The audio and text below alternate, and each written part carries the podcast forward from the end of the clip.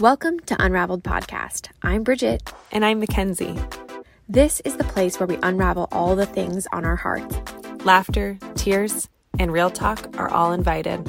Here we go. Well, Lisa, welcome back to Unraveled. Thank you so much for coming back.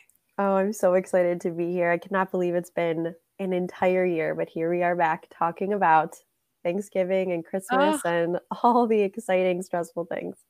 Well, wow. we couldn't think of a better person to talk to about just basically like how do we tackle the the stress and the excitement of the holidays coming up and just giving our listeners you're really good about this right before you came on Kenz and I were saying how much we love how you give such practical tips to people on your social media on your own podcast um, so maybe you could just jump in and share a little bit if someone missed our first podcast with you, kind of like who are you and and what are what are you about and um yeah, and a little bit about you. Sure. Well, even if you were if you did listen to the first podcast, quite a bit has changed. So last year at this time, I had just started my account, which is the Catholic Therapist.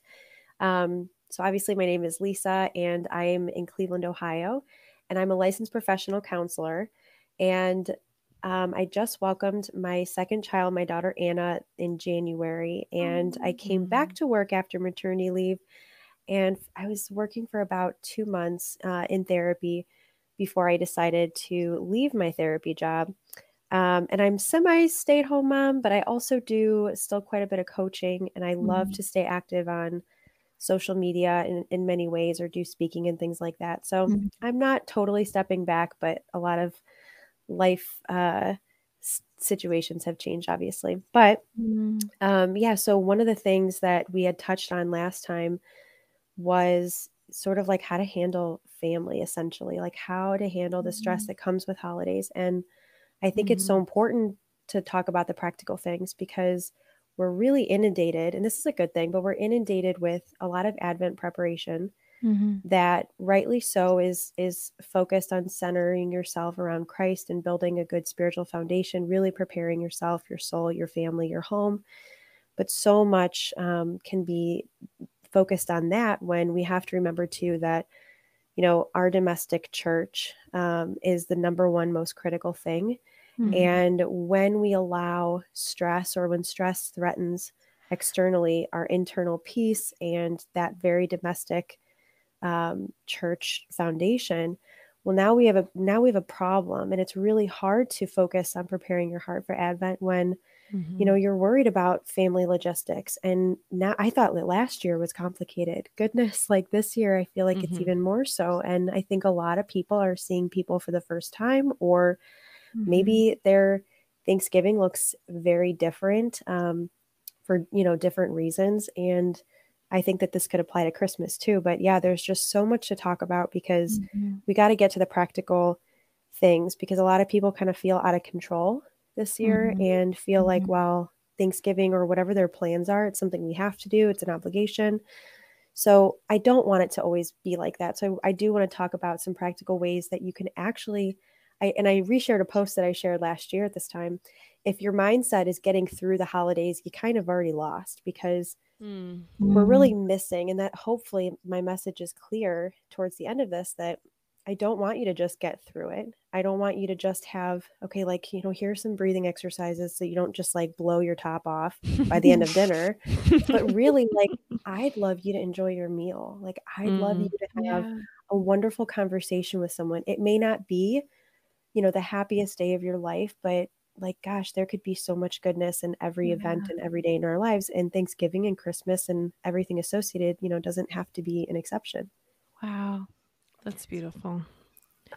I love that. I think it's really really you said it harder this year. We thought it was so crazy last year and it's only gotten more difficult um, with obviously we don't even need to get into it but the state of our country um, different people's like making different choices than you and just you said it family seeing each other for the first time um, Colin's family is coming to our house for Thanksgiving and we're really excited, but we haven't seen some of, of them for two and a half years, Lisa. So wow. um, I can totally attest to that. Um, but yeah, what what's like the number one thing, I guess, in prayer that people can be doing um, leading up to these big events because they are huge events and we don't want them to be like, oh, here's that crazy Thanksgiving again. you know, sure. we want it to be like an exciting, peaceful, and perhaps an even like life changing time. Sure. You know, I think it's really important to prepare your heart. And I know that that sounds like really generic and really vague, even though I just said talked about being practical, but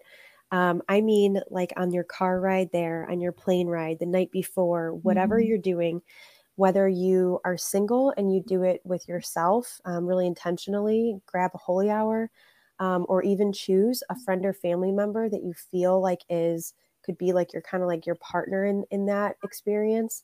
Um, or it's your spouse and your kids, and having that. I can't tell you how many car rides to places that we've had where we have that conversation. Okay, before we go in what can we identify as something that could possibly be stressful mm-hmm. how do mm-hmm. we stay on the same team and usually that looks like especially if you've got little ones usually it looks like giving them warnings like for example um, you know uh, all the parenting psychologists will always say to, to have conversations like when you get to the park with your kids tell them what they can and can't do ahead of time like to kind of give them the expectation um, and let them know like what the parameters are. And we can do the same thing with like our family unit. So, you know, again, whether it's if, if you're just a couple or you're a dating couple or you're single and you have like that close family member or with your kids, like having like a mission plan, a mission statement or a game plan. Okay, we're going in like how can we pray for each other? How can we pray for the people we're about to be with? Um, in the same way that like look at how we prepare for like sports games you know in the locker room those those tactics are useful because it gets everyone on the same page it, it it shows like everyone's unified and on the same team so that ideally we want to be on the same team as everyone that we're with in our family but that's probably not going to be realistic for most people so making sure that at least your intimate circle is on the same page and knowing that if you have to set boundaries with time limits or conversation topics or whatever the case is, that at least you guys are unified so that when you leave, you can at least be unified and being like, whew, okay. you know, we, got we got through it, right? We did hopefully it. enjoyed it a little. Oh, mm-hmm. that's awesome. That's such great advice, Lisa. Um, I guess another thing that's been on my mind too to ask you, and maybe maybe some other listeners uh, may relate. Um, what do you kind of do if you've had experiences in the past, let's say, that are um, they almost like leading up to seeing certain family members, certain groups? You're wondering to yourself, like, is this going to happen again? Is this conversation going to come up with them again? It really mm. caused me a lot of stress last time we talked about this. I love this person. I would rather be talking about something else than this. But like that anxiety leading up to like, what if they just want to talk to me about this or what if they confront me about this i think mm. sometimes and you kind of said it before we can almost lose before we even arrive because we're almost giving like uh, this person or or um, this event um, we're already going to worst case we're already thinking like someone's going to bring this up and it's going to mm-hmm. make it awkward for Johnny and I or something like that. How do we kind of like change our thought patterns to think the best of others and to hope for the best, even if those things do come up? Like, is there anything we can do ahead of time um, to kind of like reorder those thoughts? Yeah, that's a great question. Probably see a therapist for a couple years weekly. Really focus on reprocessing your thought. No, I'm just kidding. But you can. Oh my goodness, you're so right because exactly. what you're listing is uh, one of many cognitive distortions. Cognitive mm-hmm. distortions are mm. exactly how they sound. It's faulty ways of thinking, and mm-hmm. you know some of them, mm-hmm. like mm. obviously, like the lens by which we view through which we view our lives are all based on our own experiences. Mm-hmm. So whatever your personal experience, which even if you had a twin, like when you look at like twin studies, for example, that have like very similar environments and very, you know, the same family and go to the same school, like their lenses are still different because your individual experiences are unique. And then the way that you perceive them and then channel them through into your thoughts and then your behaviors are all very unique. So, mm-hmm. one, be aware that you could have cognitive distortions and be aware mm-hmm. that those distortions it doesn't mean like you're wrong you're stupid like that's a dumb thought because understandably like just by sheer you know um, statistical likelihood like it's like throwing a um, you know, a, a dart at a really, really large wall, like you're going to hit something that ends up being true, right? Like you might have mm-hmm. 10 worries and chances are one of them might come true, sure. Mm-hmm. Um, but really asking yourself, number one, like, how realistic is this? How mm. accurate is this? Is it based in fact? Um, is it based in history? So, for example, if mm. every single time you see Uncle Al, he talks about this one topic every single time, well, then it's reasonable to expect that he's going to talk about it, you know, mm-hmm. again. But if you had one really uncomfortable conversation with, you know, a group of cousins and you're really worried like that was so terrible i'm really worried that that's going to happen again and by the way like i have no idea what bridget's example is so if mm-hmm. i like i'm, I'm coming no, like all suspiciously good. close i but um yeah so it, it's normal to to think like this could happen again you know and and produce that anxiety in you so then ask yourself okay not exalt not all anxiety is bad right anxiety is should be a way of telling us, alerting us of something wrong. It's like the reason that we feel pain. It helps us to remove our hand from that burning stove. So, number one, just kind of notice it non judgmentally, like I'm nervous, I'm stressed. And then take the first step and say, okay, that was a really uncomfortable and distressing conversation that we had that I'm thinking about. It's normal for my body and for my thoughts to kind of be uncomfortable around that topic because it was an uncomfortable situation. It was a distressing situation. Mm-hmm. But is it normal for me to be worried and distressed about the possibility, the potential of this happening in the future? Um, and there's a whole line of thinking that you can really um, kind of go through with yourself and with whoever you're with to kind of have as like a sounding board.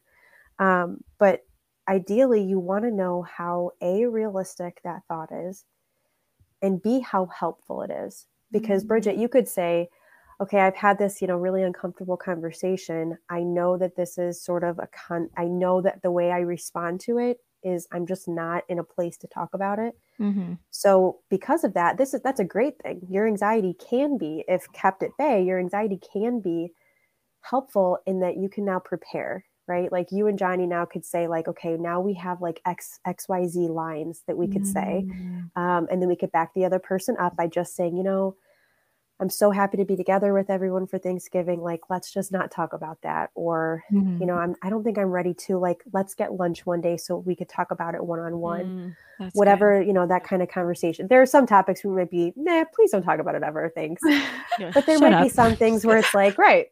There might be some things where it's like, um, let me think it's Thanksgiving, you know, we've got kids here, you know, I don't know that this is like, I just want to have fun. I want to play games. Yeah. Um, I hope That's that that kind of gives a little surface level no, that that was perfect. And I think all of those scenarios were so different that it just I mean, it makes me think that like like you and Ken said, it's been such a hard 2 years that I think a lot of people are building up this Thanksgiving in their in their minds because you know, we we've seen some family members but then we haven't seen others. And so um whether there is no there's no issues at all or there are some, I think it's just like um it's been a while since we've had like a normal Thanksgiving. And I'm not saying that this one will be 100% normal, but I think just going into it, like having these tools is so helpful. Good. Yeah. I'm so glad. And Lisa, it's so it's so interesting because everything you're saying to both of us, it's it's like all these like memories are popping up. Like I'm sure you know you're doing this to us as you speak. and one of the things I that always I'm reminded of, unfortunately, because I'm a sinner and you know, we all have pride and you know, we go into these situations kind of with expectations or like wanting to control mm. the narrative. I, I struggle with that, or I used to really like struggle to control conversation just so that everything would look how I wanted it to, or, you know, I could look like I wanted to, you know, and eh, however the conversation was going, it would be safe and good and everything would be happy.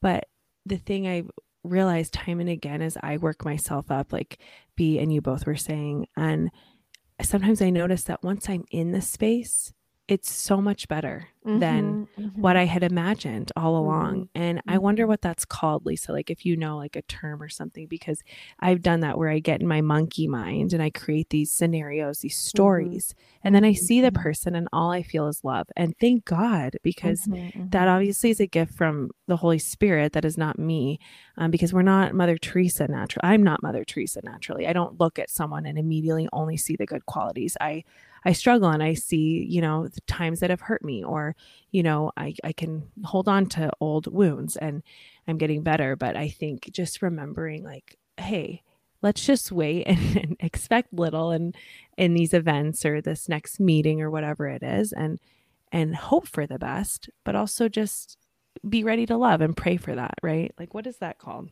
I, I think it's called being human because what you're describing is hey, once I actually am in the flesh with someone, mm-hmm. it's a lot easier to see their qualities. And what does that tell you about yeah.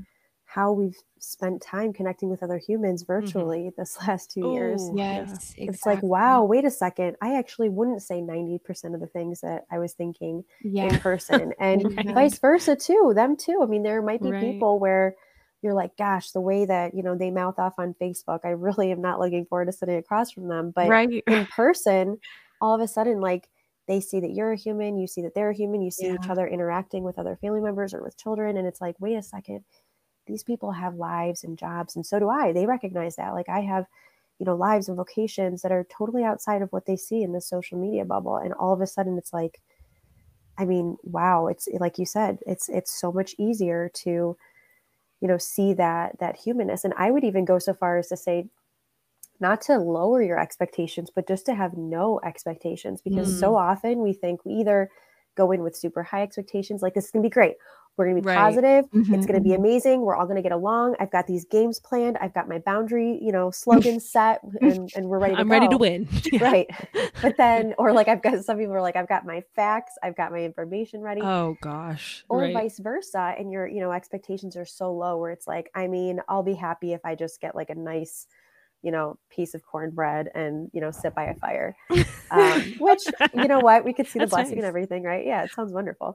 Um, Where my introverts at? exactly. right. But when we have no expectations, it allows us not to look to fulfill our negative expectations and it allows us not mm-hmm. to pop the bubble of our high expectations because wow. you go in That's and good. you're just really furious at Uncle Al and you've had these conversations with him and you've won every time in your head while you're showering and you're just ready to go, like you might jump at any small thing that he might say. Yeah. Um, because you've right. been kind of building it up in your head, rightly so. But what we want to do is we want to build up the opposite. We want to build up that sort of neutrality, that openness right. to the experience, because you can't perceive and process that experience, that event until you're in the car on the way home. But like we're trying to do it ahead of time. We're trying wow. to control.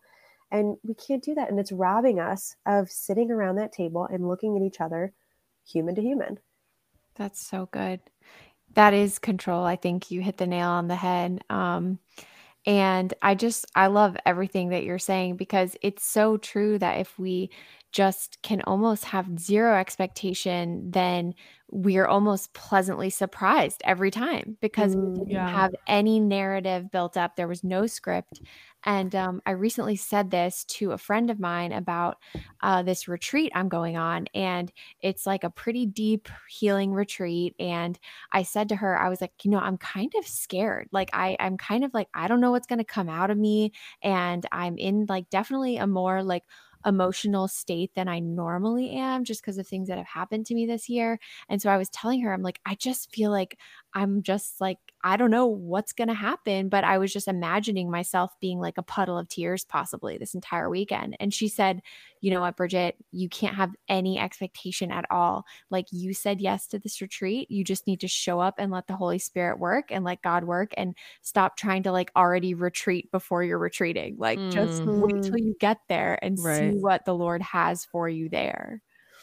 That's oh, good. I love that. It puts into perspective. It truly does to allow us to be experiencing whatever. I mean, like God is in the present moment with us and he has so much to offer us in that moment, but like we're always so busy in the future or in the mm, past. Mm, and that's what depression and anxiety are. And he wants us to be unstuck from that cycle. Um, yeah, so badly. And Bishop Barron talks about that. I've spoken about it on the podcast, how in conversation, um, the prideful person, the the one who um, is not in the moment is thinking about what they're going to say next, right? Or yes. thinking about past wounds and just isn't in the moment. And then you see a group of people who are laughing and just joyful and not thinking before they speak, but just totally living in the moment. Those are the times where you feel so alive, right? And mm. free. And mm-hmm. that's like the beauty of the church. It's like here now, this moment. And wouldn't it be amazing if we lived that way uh 24 7 i'm like i would love wow, that. my life would yeah. be changed. So it's a lot easier to to chew on the moment as opposed to trying to like bite off you know what happened yesterday wounds mm-hmm. that happened years ago. Um, and i'm not saying like you need to get over things or anything like that but you know having allowing like the way that we process our experiences have a very specific time and place and honoring that um, but also you know not getting stuck um, in them or you know hyper focus in the future. Yeah because that's that's where he is. And i'm actually reading it's funny that um, this is our topic because i just restarted alex derose. I'm sure you guys know her. Yeah, she's just such a wonderful oh yeah that's right. She's such a wonderful presence on instagram and i just learned so much. And she actually we are talking one-on-one and i'm like i need peace. Like, I think that's all I told her. I'm like, I don't know what's going on in this world. This was probably six months ago. And she said she recommended the book Searching for and Maintaining Peace. Yeah, um, which is another. Is it? Yeah. Have you guys talked about it? Am I yeah, like just completely no, but blanking? We love talking about it. Keep going. Don't. oh worry. my gosh. Well, my favorite line is like when you're, especially, and I noticed this before I even read it because it's in like the table of contents. But one of the chapters is um, the reasons why we lose our peace are always bad reasons. And it's mm-hmm. true. They might be valid reasons, um, they might be understandable reasons, but they're typically bad. Re- like, not typically, yeah. they're always bad reasons because it's not to say every time you're anxious, it's bad or you're bad. It just means that if it's causing you to lose your peace, that's a big deal. Mm-hmm. We cannot live without peace. Like, we cannot live. We're not meant to live in that constant state of. Mm-hmm like hyper arousal. In fact, like yeah. that's kind of what I wanted to give practically to everyone was talking about like what that hyper arousal is and what that mm-hmm. does to our mm-hmm. body and then how to kind of remedy it in like really specific and practical physical ways mm-hmm. because you know i know i made the joke in the beginning like go to therapy once a week for three years but that's obviously not possible and bridget you and i were just talking about the fact that it's really hard to find a therapist let alone a yes. catholic therapist um, everyone's so full or going on everyone's trying to talk and... to you guys they're like everyone's booked and i think too it's like people are trying to find uh, therapists that have faith. I think that is also a, a situation mm-hmm. because, um, you know, just full disclosure, I was telling Lisa before this, like, I, I am seeking out therapy and I, I have no shame in being like, hey, this is a season where I definitely need it. I mean, um, you know, the multiple losses has have caused kind of anxiety to creep up. Just like when hard things happen to anyone, I feel like you start to kind of think like, okay, are hard things just like do for me? Like, is this just going to continue to happen? Um, but what I knew I didn't want to do was find someone, just any old therapist, because I mean, I'm sure that there are incredible ones that that aren't labeled Catholic, but for me, I just love the idea and, and I hope that I can find this. And if not, I will seek someone else. But it would just be so beautiful. Like, Lisa, you do such a great job of intertwining psychology with the beauty of our faith, you know, because the mm-hmm. beauty of our faith also talks about how there is um, good in suffering. It's not, we're not meant to suffer all the time, but there is like this silver lining that we can look to um, that our faith encourages us to look to. And I think that that plays beautifully with the practicality of psychology. So, uh, it's so tough to find, but, but I hope yeah. that anyone listening who's looking can, can find someone who's good.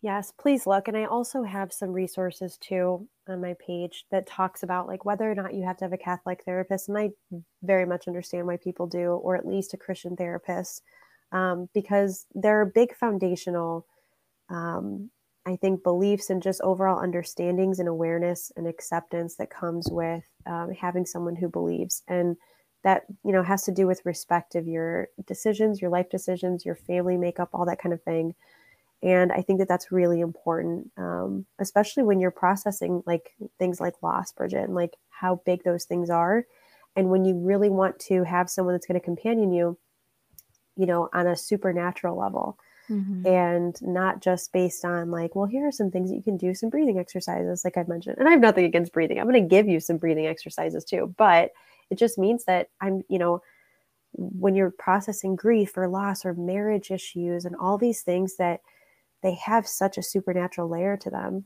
that mm-hmm. it's so mm-hmm. important to have someone that is at least open and understanding and willing to explore those with you, you know, without that kind of bias. But you don't have to, obviously. Sometimes it's important just to sort of stabilize. But yeah, I, I'm praying, I'm telling students if you're interested in psychology whatsoever, or if you're in counseling, or you didn't know that you could be like a Christian or a Catholic therapist, the answer is yes. The answer is always yes. And please reach out to me because I'm just I'm always trying to get new people to join the field and you know have their their Catholic imprint on it. Awesome. Um, so what hopefully, were saying before this, Lisa, about the hyper arousal because Kenz and I joke actually a ton about how like when we're doing a million things, we're like, oh, we're probably addicted to our stress hormone or something because we yeah. add all things on our plate. Can you talk about that a little bit? Yeah, it's how you function, it's how you thrive. It's like your body's homeostasis or what it feels like. So I wanted to talk about the vagus nerve, and I've touched on this a little bit, but the vagus nerve, for anyone that doesn't know, um, is essentially like the nerve that connects all the way from our head um, through like our GI system, um, essentially through our body, sending messages. It's a two way street. So messages get sent from your brain to your body, but also from your body to your brain. Um, and it's essentially like that that communication. Um, so if you've ever had like butterflies or even worse if you've like thrown up because you were nervous or if you received bad news you had to like run to the bathroom. So the vagal nerve is like where we get those somatic symptoms which are symptoms that are not physiologically caused by like an underlying disease but rather they're real symptoms but they're caused by our mind. And i don't mean like it's all in your head. You definitely are feeling them um, you know but in general like they're they're not caused by something that's like a chronic or acute um, physiological illness or issue. So vagal tone if you think about like muscle tone your vagal tone your vagus nerve and i'm going to talk about like the two different kind of processes the two different responses the sympathetic and the parasympathetic responses within the vagus system. And it's our vagus nerve is like a muscle that needs to be toned so it functions best when you sort of work it. So we're constantly like kind of going back and forth between these systems, um, between the parasympathetic nervous response, which is um, our calm, we are safe. Um, it's our rest and digest state, state. Many of you might be like, gosh, I haven't been in the parasympathetic nervous system in a while. Um, and that counteracts the sympathetic nervous system. So if you think about it, they're both sympathetic the parasympathetic is the good one. Think pears are delicious. Pears are mm. good. Parasympathetic nervous response is the rest and digest. Sympathetic nervous response, that's when our cortisol shoots up. That's what you're talking about. Mm. Adrenaline starts pumping. It's our fight, flight, or freeze. Um, and so neither one of these are good or bad. Obviously, one looks a lot more enjoyable, but obviously, we need the sympathetic nervous response the sympathetic nervous response is what helps us to act. Like mm. it helps to give us that cortisol to think more clearly and kind of hyper focus right? Because if you know you realize that like wait a second like you're in the mall a busy mall and your child's missing you're going to get hyper focused you're going to your your your senses are going to be hyper aware you're like spider-man. Um, and that's good. Like it's like the mother lifting a car off of her child scenario um, those things can help us to attack whatever situation is being thrown at us. The issue typically is that you're in a sympathetic nervous response when you're not in danger. There's nothing for you to even do. So I'll kind of touch on that. Like, what happens then when our cortisol is shooting up, our adrenaline's pumping, we're in fight, flight, or freeze, but we have nowhere to process all of that energy. So that's when we want to focus on our vagal tone, which our vagal tone is the ability to kind of work back and forth between the sympathetic and the parasympathetic.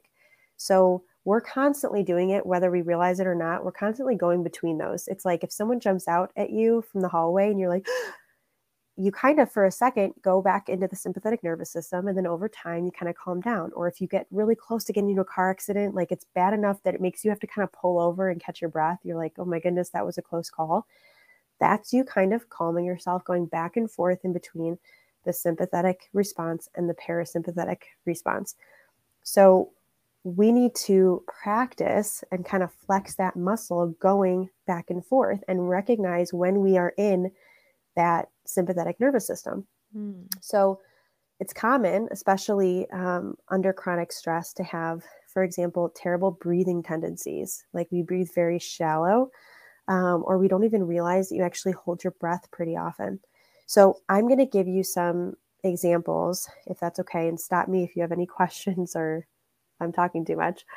Um, but the kind of like stimulate the vagus nerve and create a stronger vagal tone. So I want you to think about that word stimulate. Like these are going to be things that are stimulating your vagus nerve that kind of help us to reset when we're stuck in the sympathetic and we need to tell ourselves we're okay, we're safe, we can rest.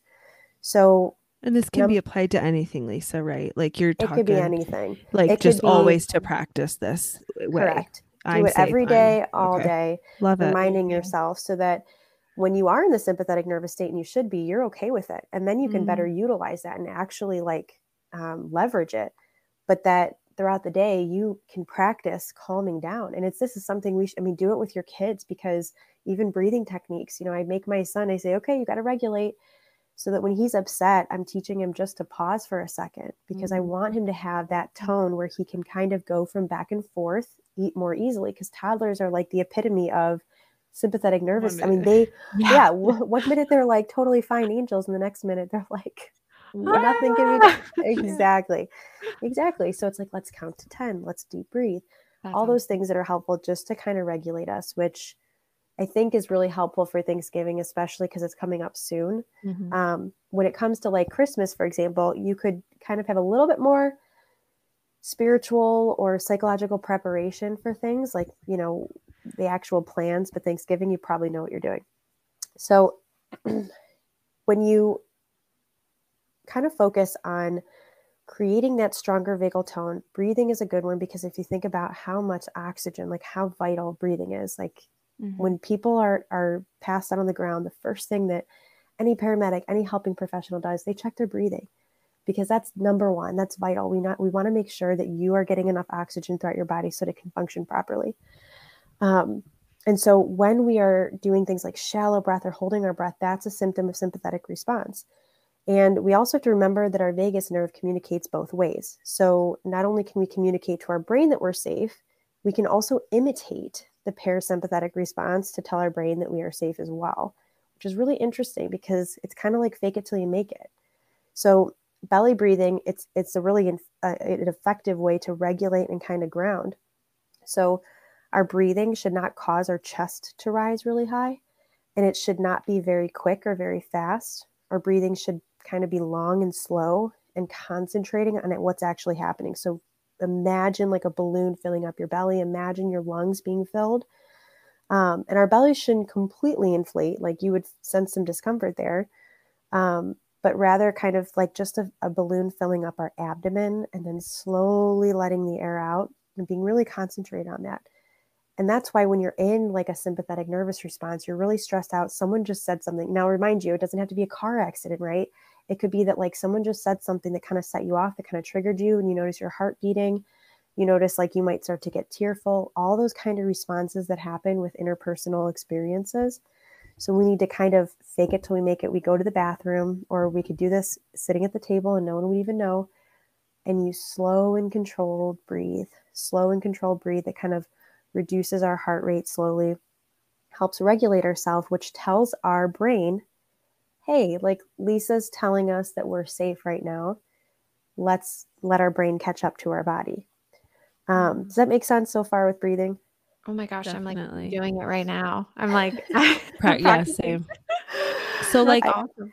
Lisa, even like uh, so obviously that can come up in any situation right where i can feel it just you talking about it i see myself maybe it's because my hormones are heightened like all women at this time sure. but like even today at mass this morning there was a baptism for an older lady and i just could not stop crying Like it was just like I was like sobbing. I don't I don't even cry at my own child's baptism, but it was because it was an older woman getting baptized for the first time, but I couldn't control it. So in that in that situation, you're like she needs therapy. Um, would you walk away and I don't even care if people see my, me cry, but I'm saying like is that when you take it to the breath, take it to the Mackenzie, it's okay. Sure. Like, you yeah. know what I mean? Well, so, one yeah. I would say, you know, it, really kind of evaluate like is what you're doing really bad or are you just really feeling all the feels and like right. that's totally okay now i understand if you're like oh i'm starting to like actually cry with noises now like i need to yeah calm down yeah. yeah so one of these and i'll actually skip i've got a little list but one of these is called it's so interesting it makes me laugh but i love like fun practical advice like this it's called the valsalva maneuver and the valsalva Ooh. maneuver um, so your vagus nerve comes into contact with your pelvic floor. And last year, maybe the year before, I was in a trauma training and I had never really heard of pelvic floor until like pregnancy. And, and that's typically like when a woman, usually when there's issues, yes, that you kind of are even aware of like what your pelvic floor is. So it's kind of new to me, but this this um, male trauma instructor starts talking about the fact that if your pelvic floor is completely relaxed, you cannot be in distress. And I was like, so of course, you know that everyone like is doing it without saying anything, but like yeah. trying really hard to like, of course, yeah. So he's literally like, oh, you know, man or woman, you can do a Kegel, for example, and just kind of sit and rest in that exhale and completely, like he described it, as melting into your seat. Wow. So sitting helps you to actually rest that pelvic floor for a second and picture kind of like your bottom like melting into your seat and really focus on all the muscles that are basically like where your thigh comes in contact with like below your hips. Um, so basically like where like your bikini would be except imagine it being like a rectangle like kind of fill in those gaps. So everything um, like a bikini bottom type thing. Your underwear. I don't know why i'm saying bikini like i'm I think you guys are little kids.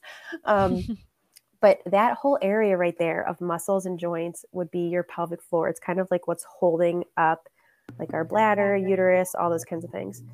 And when it's because your vagus nerve comes into direct contact with your pelvic floor, your vagus nerve cannot be in that sympathetic nervous state response when you are completely relaxed down there.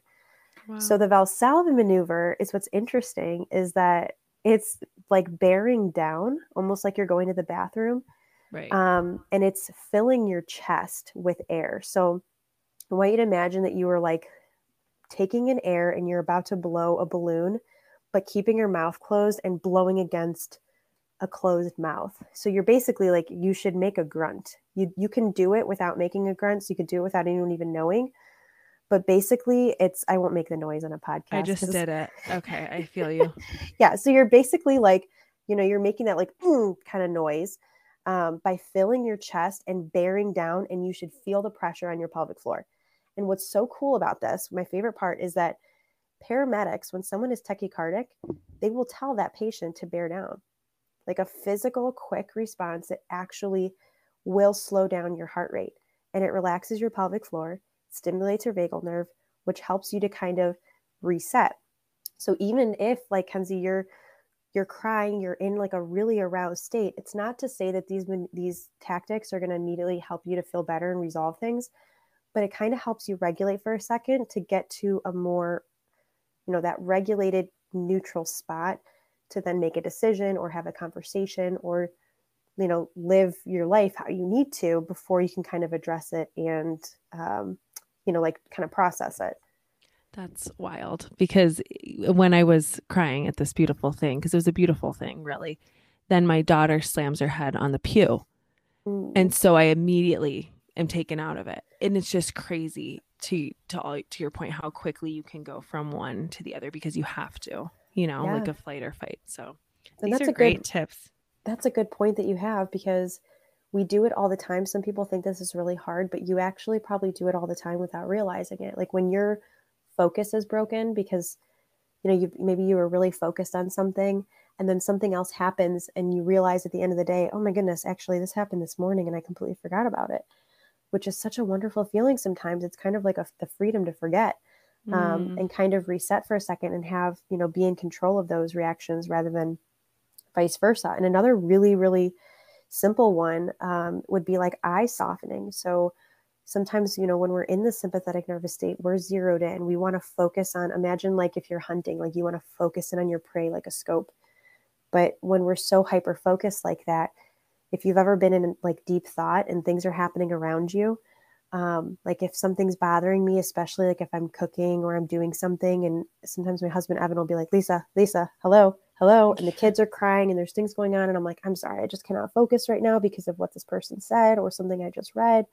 Like that's that hyper, hyper focus. And so eye softening, if you were to look somewhere around the room, wherever you are, except unless you're driving, um, and look at one thing, pick a focal point, but focus your attention on everything else around it without moving your eye contact. Soften your gaze so that you're not just staring directly down at that thing. So focus not on what you're exactly looking at, but I want you to like identify like five or six things that are in your peripheral vision. So when you do that, again, it's another way to physically tell yourself, communicate from the body to the brain, I'm okay. You know, we can soften our gaze. We're not hyper focused on something. We're, we don't have this ultimate end, this immediate need right now. We can actually calm down and relax, which is a beautiful thing because therapy often is our brain telling our body we're safe, which is really hard actually. And these are really practical ways to tell, for our body to tell our brain, no, it's actually, no, we are safe. Like I'm proving it to you right now. Amazing. Like all of that was so practical. And I think that um it's great to have these like truly practical tips that we can use even at the table when you were saying like, oh, you can do this and no one will notice. Yeah, right. That is like amazing. Yeah. I will give two really small ones again. yes. Um, number one is yawning. Yawning has a really interesting physical, uh, Oh. physiological response. Actually, um, calms our nervous system down. And dogs will yawn in packs. Like dogs will yawn and create this kind of. If you've ever noticed um, your dog, like before it gets the zoomies or after it gets the zoomies, it'll just start yawning like four or five times in a row. But Oh. wolves in a pack used to yawn and like the, the leader of the pack would yawn to get the others to yawn and this would help them all kind of calm down and regulate after they were on like a big hunt or something. So yawning really helps.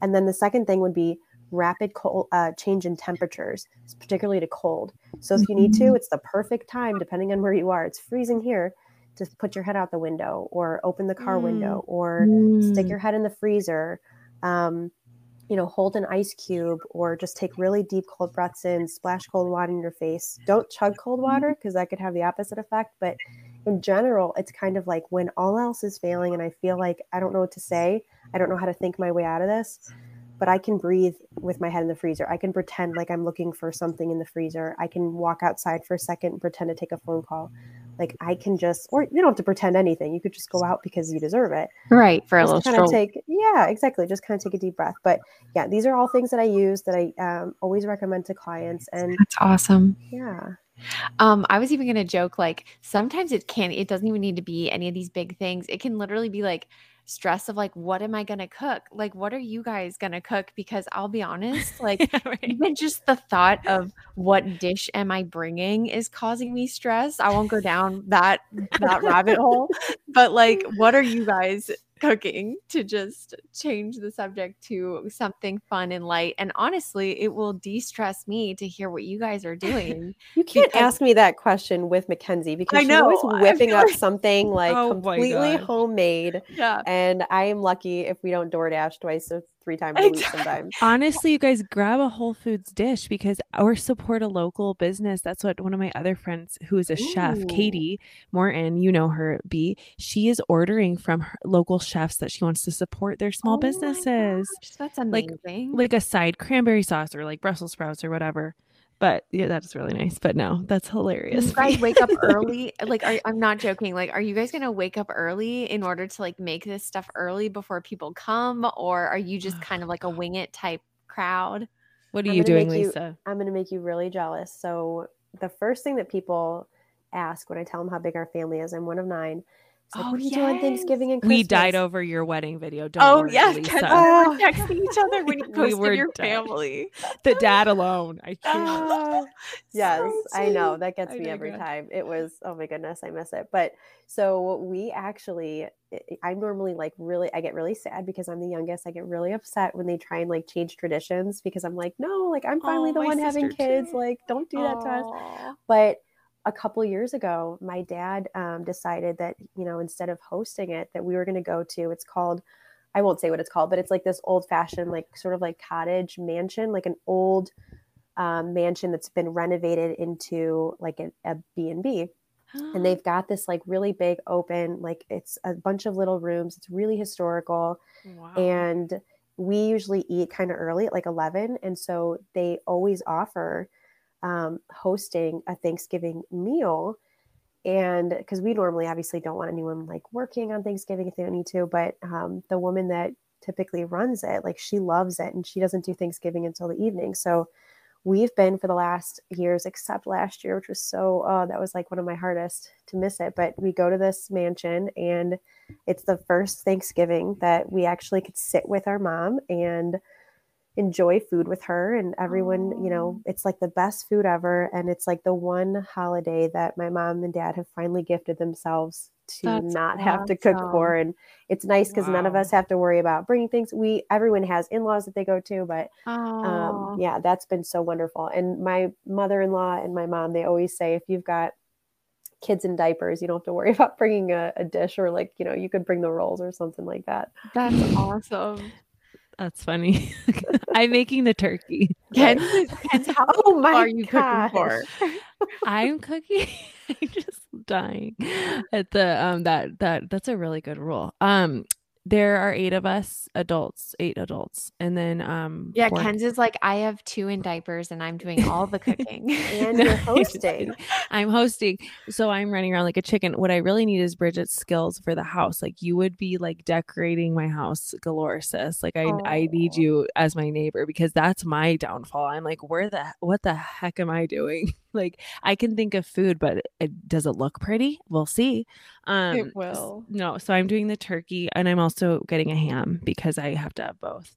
And I'll do some sourdough pies today, actually, after I get off with you guys. And we'll do an apple crumble and a um, pecan, and then I'll stick them in the freezer. And then everyone's been really generous and sweet. And like Kelly and Tim, my in laws are so generous. Bridge knows this. They shipped up a um like case of wine from Napa. So I'm like, Oh, okay, goodness. we'll be set. If We're we have wine, We got the good. wine. Fails, right? Yeah. the wine, the pies, and the turkey. Yeah, That's that's all you need. Oh But you know, you get the generic mashed potatoes, all you know, the greens, all the things. But I think you should make your Brussels sprouts. Be you love Brussels sprouts. I sis. think well, I think that I might do. My mom is hosting this year, and um, my in-laws are actually coming to my family's house for the second time in a row. So that's been really fun to kind of like um, mix the families. My parents have like a tiny, it's like a really nice condo on the lake outside of Charlotte It's so pretty. It's just very um uh, it's quaint is the best word so we're gonna have it's we're gonna be like a big happy squeezed in family which will be great um but we also have cousins from tennessee coming in so i do feel like pressure that i do need to bring some things with me. We will be staying at the o'boyles because they have the bigger house but we're going to be like driving to my mom's on thanksgiving so i'm probably going to do the bacon wrap dates Oh, and then i should probably do brussels too yeah You have to do the Brussels. That's your thing. Anyways, That well, sounds so good. Oh, I, my heart is out to you guys that are either hosting or you have to travel. I yeah, think that, like, traveling's is- hard. Oh, so hard, so hard. I was just going to say we're actually pl- pray for us because we're driving 7 hours and then we're actually going to stay in Charlotte with my in-laws for 2 weeks. This is the longest we have ever stayed. Um like I guess consecutively with the kids before, but our house is going on the market and there's going to be showings. So we heard from a lot of friends who had kids that it's best to just be out of the house. So we're literally not coming back. Um and we're leaving Oh tomorrow. Oh, B, I had no idea. Crazy. Yeah. Oh my um, gosh. You must now your in-laws sound like they're wonderful, but I'm sure a lot of listeners are like they're in the sympathetic nervous state, imagining being two weeks alone. Oh, I am too. I love my in-laws, but we, I mean, like every human being, we all every have human. we all have different personalities. They're probably like, oh my gosh, Bridget's coming and she's gonna tell us to be quiet at 7 p.m. so the kids go to bed, and I'm probably thinking like, everyone better be quiet so we got, you know, right. It's just right. we all have our different things and um but I I'm we're so grateful that they're letting us stay because oh, awesome. I I am so done cleaning this house like after people come in. I'm like right. if I pick up another like dump of toys on this floor we're never going to sell it. something else. I'm so glad that it, you completed the sentence with of, of toys. kind of dump. Another dump of toys.